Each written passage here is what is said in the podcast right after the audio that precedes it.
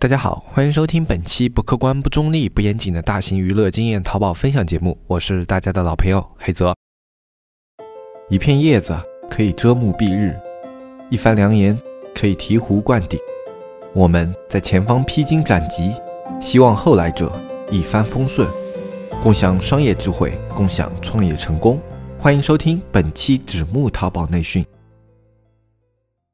那么今天这一期节目呢，我们接着上一期的话题，还是来聊一聊变化。那么上一期呢，我们跟大家聊过，就变化这个点呢，不管在淘宝中还是创业中，其实它都是不可或缺的一个点。那么这一期节目呢，我从我以前的一些经历，然后包括我在做淘宝的时候啊，去适应一些变化的时候，一些具体的操作，来跟大家聊一聊。希望这样的一些经历和这样的一些操作呢，可以给大家自己在操作淘宝的过程中啊，有一些借鉴的意义。那实际上，我去最早的时候在接触淘宝的时候啊，我当时的淘宝店它并不算是一个做的体量非常大的淘宝店，因为大家都知道，我的店铺呢，最后它形成的是一个多店模式，然后通过多店呢来达到一个可能第六层级或者第七层级这样的一个店铺，他们的一个量，就是我做了很多的第四层级或者第五层级的店铺，然后最后呢，他们合并在一起，可以达到一个第六层级或者第七层级这样的一个效果。但是呢，最早的时候，我的淘宝店啊，它并不是这个样子的。最早的时候，我开淘宝店的方式跟很多人并没有什么太大的差别，它就是一个很普通的一个四五层级之间，它会来回波动的这样的一个店铺啊，这就是我最早的时候的一个店铺。那么，其实对于当时来说呢，有一个四五层级店铺啊，它的利润啊，已经相对来说比较可观了。特别是我们这个行业啊，它的利润比较高，所以呢，它在利润空间上来说啊，是不错的。嗯，虽然当时也有其他的一些。些收入来源，但是淘宝店它这样能够锦上添花的话，对我们来说也是额外的收入嘛，所以当时也是花了一点精力在做这一块的东西。那么后来就迎来了我当时说的第一个改变的节点啊，当时去适应这样改变的时候啊，其实跟很多人一样还是比较忐忑的，因为你去做一个大的风格方向上的一些变动的话，实际上啊是有一些伤筋动骨的。那么呃很难去猜测，就是说，哎，我如果去做这样的改变以后啊，我现在这个店铺它会不会受到影响？像现在的一些主款宝贝啊，它会不会销量上会有一些变化？就会比较担心这样的事情。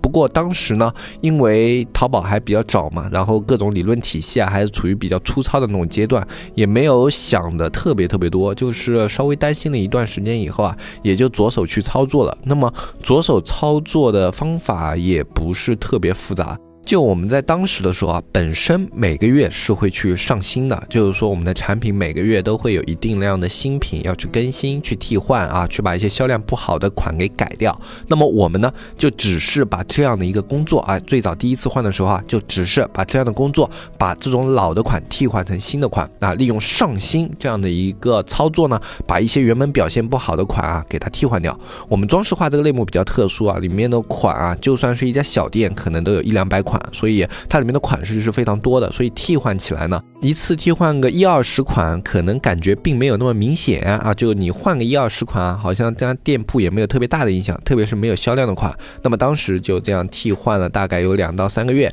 那么在这两三个月的过程中呢，有一批新款，就新上去的款啊，其中就有三四个左右啊，就出现了不错的销量。然后呢，当时就立马哎，把运营重点再转移到这三四个款上。那第一次我们变化的转型呢？就很简单，就这样操作，它就成功了。哎，就也没有什么特别说，哎，我哪里要去注意的，哪里要去呃小心的点，其实第一次都没有，因为那时候我也才是刚刚开始做淘宝，所以呃用的手法还是比较粗暴的。那么当时这样做了以后呢，运气比较好，然后出来了有三四个款啊，都是销量不错，然后整个店铺的销量都拉上来了啊。原来的老款也没有受到什么实质性的影响，哎，该卖的还是在卖啊，只不过随着我们这样子整。整体的这种店铺的风格转换以后啊，就老款它的一个呃定位在店内变得有些尴尬。不过在当时的淘宝来说啊，影响并没有那么严重，因为当时淘宝还没有出现标签标签化和人群化这样的一些东西，所以在当时来说，我这样改动了以后呢，老款有销量，新款一些表现好的也有销量，然后整个店铺在当时的销量都是往上啊递增了一步的，所以整体来说，第一次的改变啊非常顺利的就完成了。那么这是一个早期。淘宝的那样的一个情况。那当我们迎来第二次改变的时候，实际上当时就没有那么简单了。我们第二次改变的时候，跟大家上一期节目里面聊过嘛，是出现了那种新中式的框条啊，那种框条是特别特别细的，然后跟现在我们当时店里卖的整体的风格是不太一样的。然后当时呢，本来也是打算就用第一次改变的这样的一个方法去试啊，结果呢，试了大概有一个多月吧，就效果并不明显啊，新款上上去完全没有反应。呃，当时因为千人千面已经初步进入投放了，所以标签那个东西对于一个店铺开始变得比较重要。然后我们当时这个新中式上去了以后啊，虽然靠直通车印砸印刷会有一些转化和销量，但是始终没有一个可以做爆款潜质的这样的一个商品啊，一个多月就感觉完全是在做无用功。那么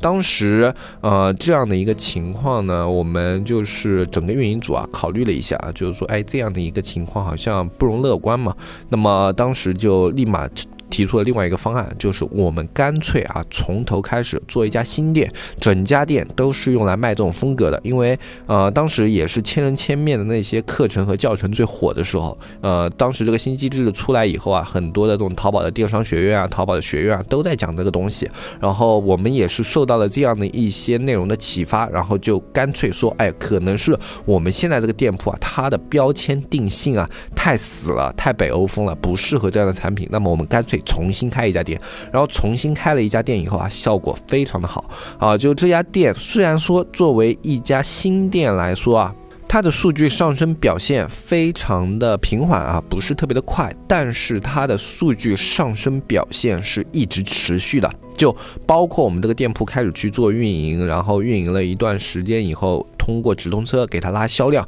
所有的运营节奏都非常的顺畅，并且原本啊在那种店里面，呃不是能够成为爆款的那些款，在这个新店里面，它的一个数据也变得越来越好。那么通过这样的一个新店的策略呢，那么这第二家店铺大概花了有三个月左右的时间啊，完完全全的就已经跟我们原来那家店的。销量达到了一个持平的水准，呃，虽然前后啊可能总共花了大概要半年的时间，中间也摸索走了一些弯路，但是最后呢，这家店它成为了跟我们这个店铺啊它并驾齐驱的第二家店，呃，这个其实是我们当时没有想到的，因为我们当时就觉得，哎，虽然这个款卖的还不错啊，但是我们也只是想把这个商品加入自己的商品线而已，但是我们没有想到，就完全就。单靠这一个商品就可以跟我们已有的那个店铺打成平手，这个是我们之前没有想到的。也正是因为这一次的事情啊，我们开始研究了这样的一个多店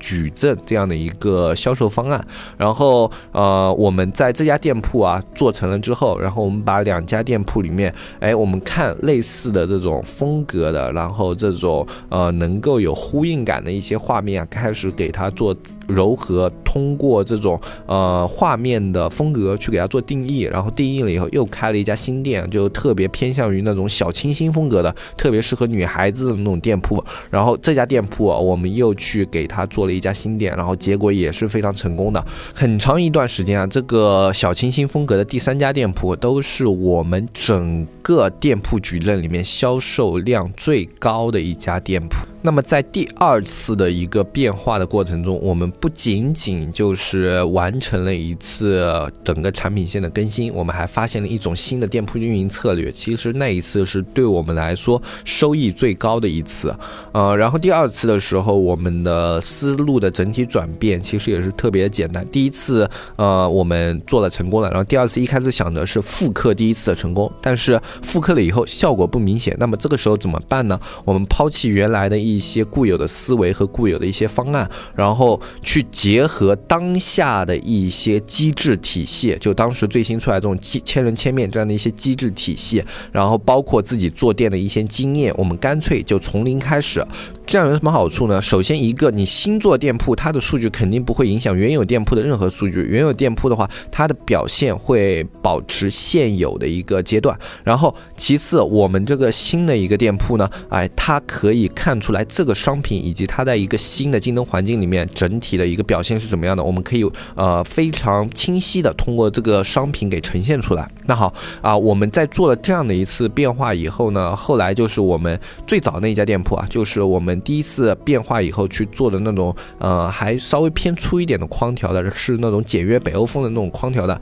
这种商品呢，慢慢的被市场淘汰了，就它开始整个店铺的销量开始下滑。那这个时候呢，实际上我们迎来了我们在做淘宝的时候第三次的变化。那这第三次的变化呢，我们把整个店铺里面这里面所有的商品，我们当时就等于把店铺洗牌给重做了一次。呃，当时为什么会可以这么大胆的去做做一个操作呢？洗牌重做啊，这个你听起来是很简单的一个词，但对我们来说，当时是冒了很大的风险的。那个店铺当时呃销量不太好，但是月销仍然能够有个四到五万左右，那么它还是有收益的，对吧？那我们当时的洗牌重做就是直接把这个店铺里面所有的商品全部下架啊，除了两个主款，就两个在销售主款以外，其他商品全部下架，然后去替换成当时销售在市场里面表现最好的那些款，给它直接哎，在以一个非常短的效率给它替换上去，整个前前后后的工作周期不超过半个月。那第三次这样的一个工作的转变以后啊，其实还是比较痛苦的，因为当时那家店铺的标签定性啊，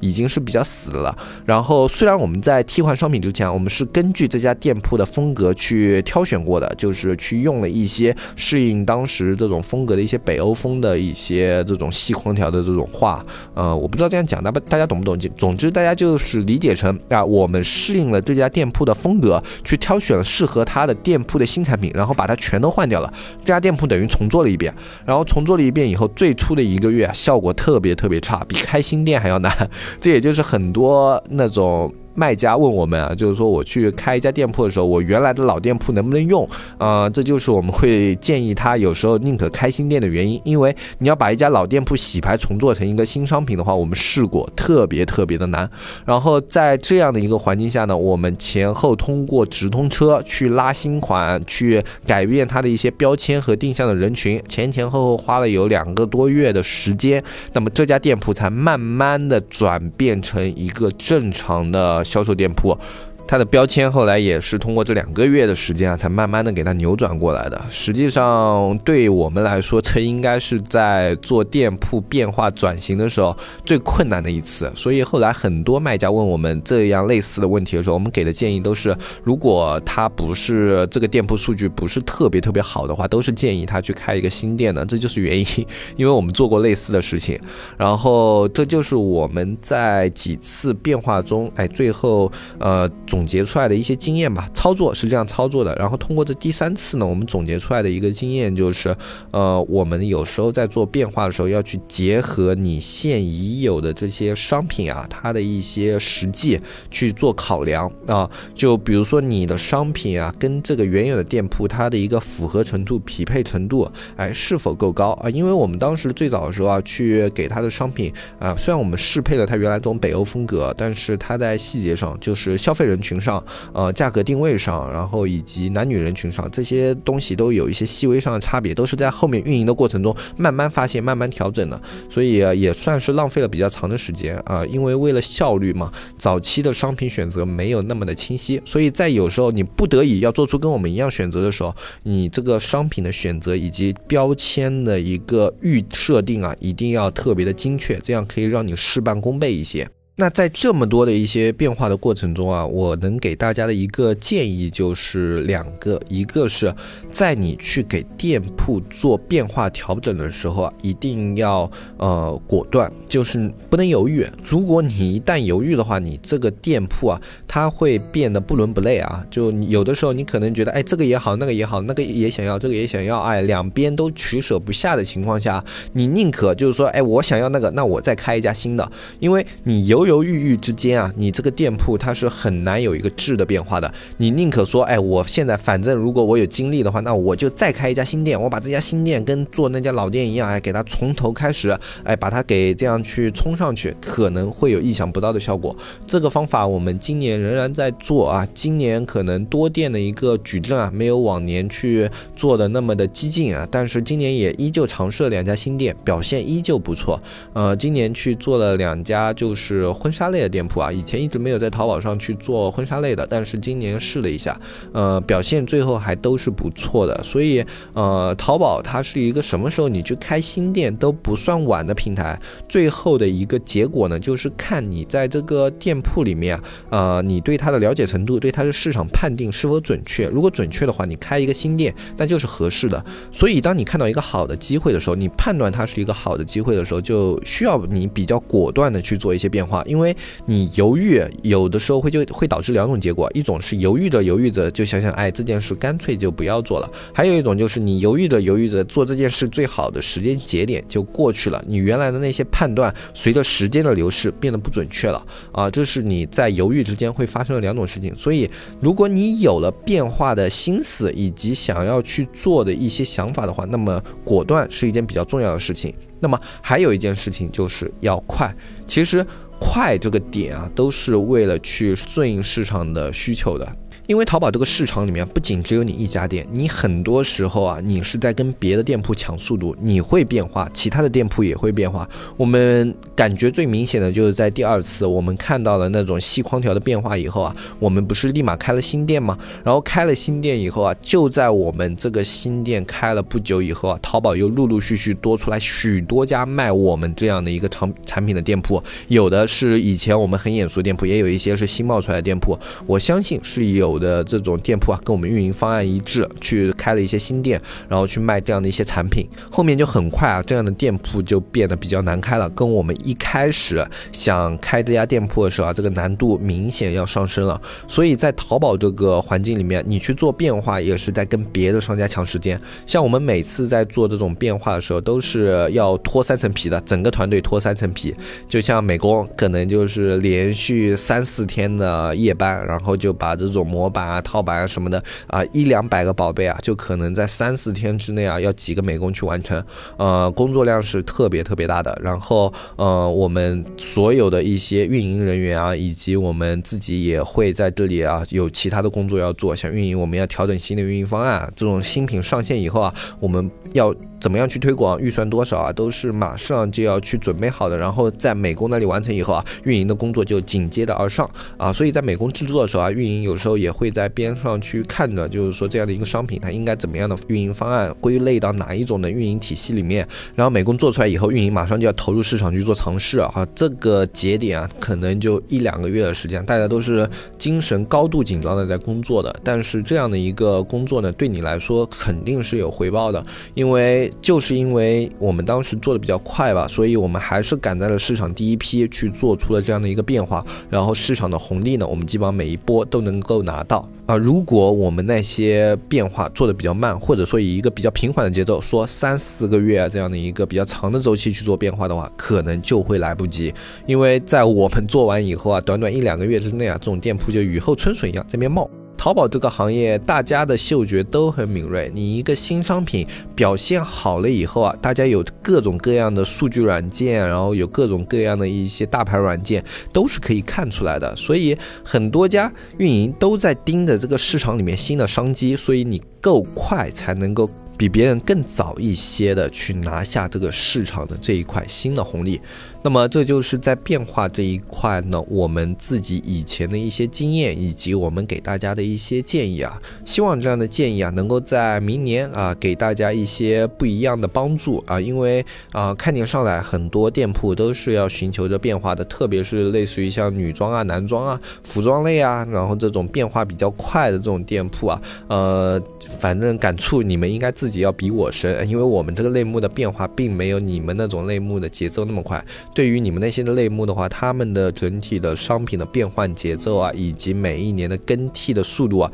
都是要远超过我们的一些类目的。所以希望这样的一期类目呢，能够给这样类似的一些商家在明年啊，有一些呃在淘宝上的实际的一些帮助。那今天这样的一期节目呢，就跟大家聊到这里。我们这里最后呢，跟大家说一下，我们是在过年前一周，我们小安那边会开始休息，然后一直到初八，然后会正式开始工作啊，会让我们整个自媒体的工作组啊休息个半个月的时间。所以从下周六开始啊，下个礼拜的礼拜六开始，我们的自媒体的运营组啊、工作组啊都会休息一段时间。这段时间呢，大家有一些运营问题的话，呃，可以。先留言，或者说先积攒一下，我们在年后上来以后呢，都会给大家做回复。啊，从下周六哎开始休息，休息到年初八哎，大家。这个时间记住了，嗯，我们也会在小安的朋友圈去发微信通知一下大家。反正如果呃你们想要去学习一些淘宝的运营、淘宝的操作，然后一些淘宝的干货的话，也可以这段时间最后一段时间吧，嗯，加入社区，可以趁着过年休息的时候啊，也可以看一些淘宝的运营干货啊，去充实一下自己。嗯，要不然的话，可能就要等到年后了啊。年后的话，我们依旧会给大家持续带来呃淘宝的教程更新以及。一些不一样的淘淘宝教程内容，社区的加入方式呢，可以看我们节目下方的详情页，里面有小安的微信，纸木电商的拼音啊，添加这个微信就可以联系到我们的客服小安。具体我们社区的一些内容呢，以及一些介绍，在下方详情页里面都有，感兴趣的话大家可以看一下。我是黑泽，我们下期节目再见，拜拜拜拜拜。